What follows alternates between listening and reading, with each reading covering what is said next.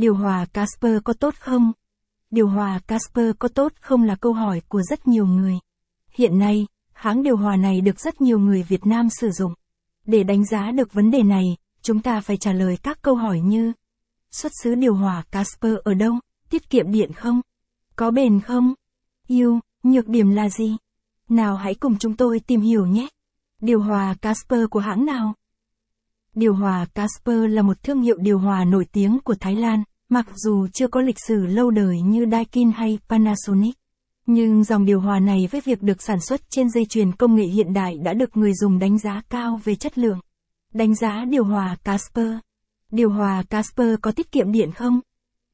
Công nghệ inverter kết hợp cùng với ga A410A sẽ giúp cho điều hòa Casper có khả năng giảm thiểu từ 30 đến 70% điện năng tiêu thụ hàng tháng. Điều hòa Casper có bền không?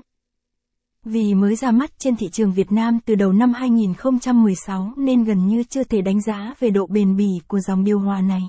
Nhưng, với việc được chế tạo từ những vật liệu bền bỉ, cùng thời gian bảo hành 3 năm với giàn lạnh, 5 năm với giàn nóng, đồng thời cho phép một đổi một trong vòng 2 năm, người dùng có thể hoàn toàn yên tâm về độ bền trong quá trình sử dụng, và rất ít lỗi xảy ra trong quá trình dùng điều hòa Casper. Thiết kế của điều hòa Casper Điều hòa Casper sở hữu thiết kế vô cùng tinh tế. Các đường nét được